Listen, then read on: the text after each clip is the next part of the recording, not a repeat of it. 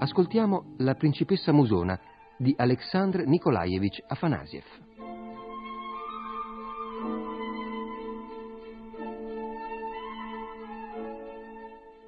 Il mondo è proprio grande. Ci vivono i ricchi e i poveri e c'è spazio per tutti. E Dio vede e giudica tutti allo stesso modo. Ci vivono gli opulenti e festeggiano, ci vivono i poveretti e lavorano, a ognuno il proprio destino. Nei palazzi reali, nelle sale principesche, in un alto appartamento si pavoneggiava la principessa Musona. Che vita faceva, che libertà, che lusso. Aveva tutto quello che una persona può desiderare e tuttavia non sorrideva mai, non rideva mai. Il suo cuore non si era mai rallegrato per niente.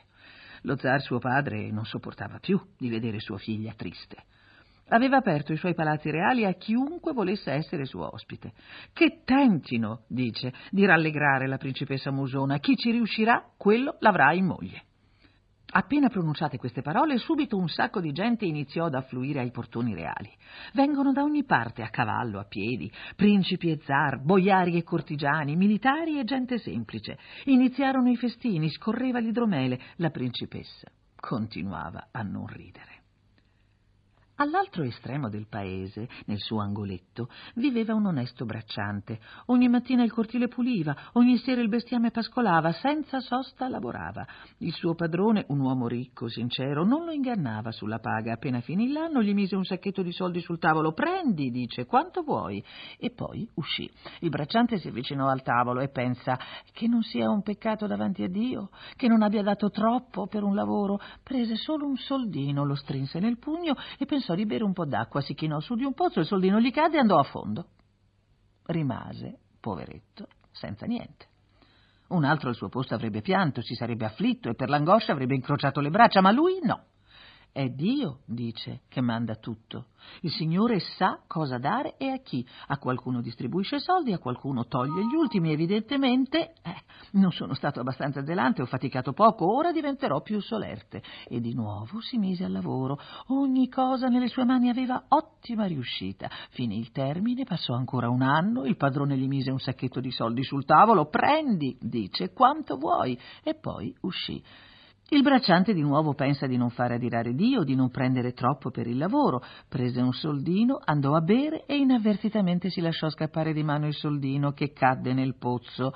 Con più solerzia ancora si mise al lavoro. La notte non dorme a sufficienza, il giorno non mangia abbastanza. Guarda, a uno il grano diventa secco, giallo, al suo padrone invece sempre più bello. A uno il bestiame ha le zampe deboli, mentre il suo scalcia per la strada. Uno deve trascinare i cavalli, mentre i suoi non si riescono a tenere per le briglie.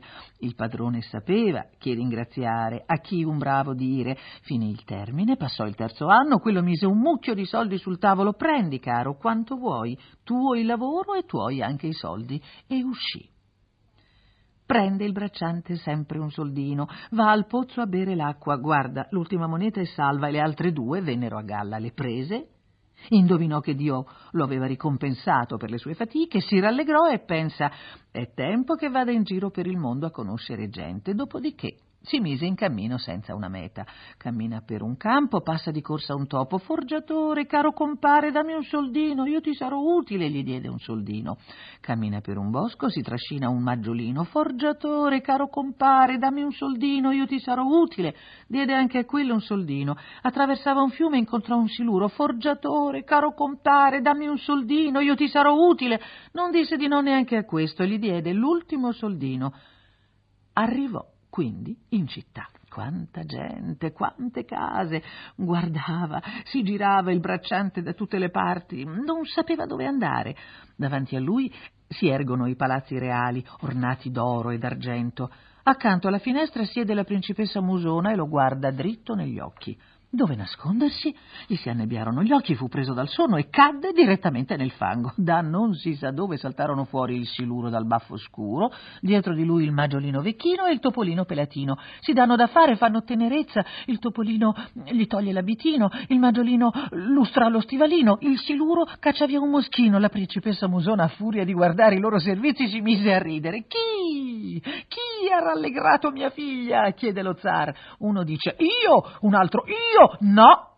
disse la principessa Musona. Ecco chi è stato e indicò il bracciante. Subito lo portarono a palazzo e il bracciante si presentò davanti allo zar giovane e bello.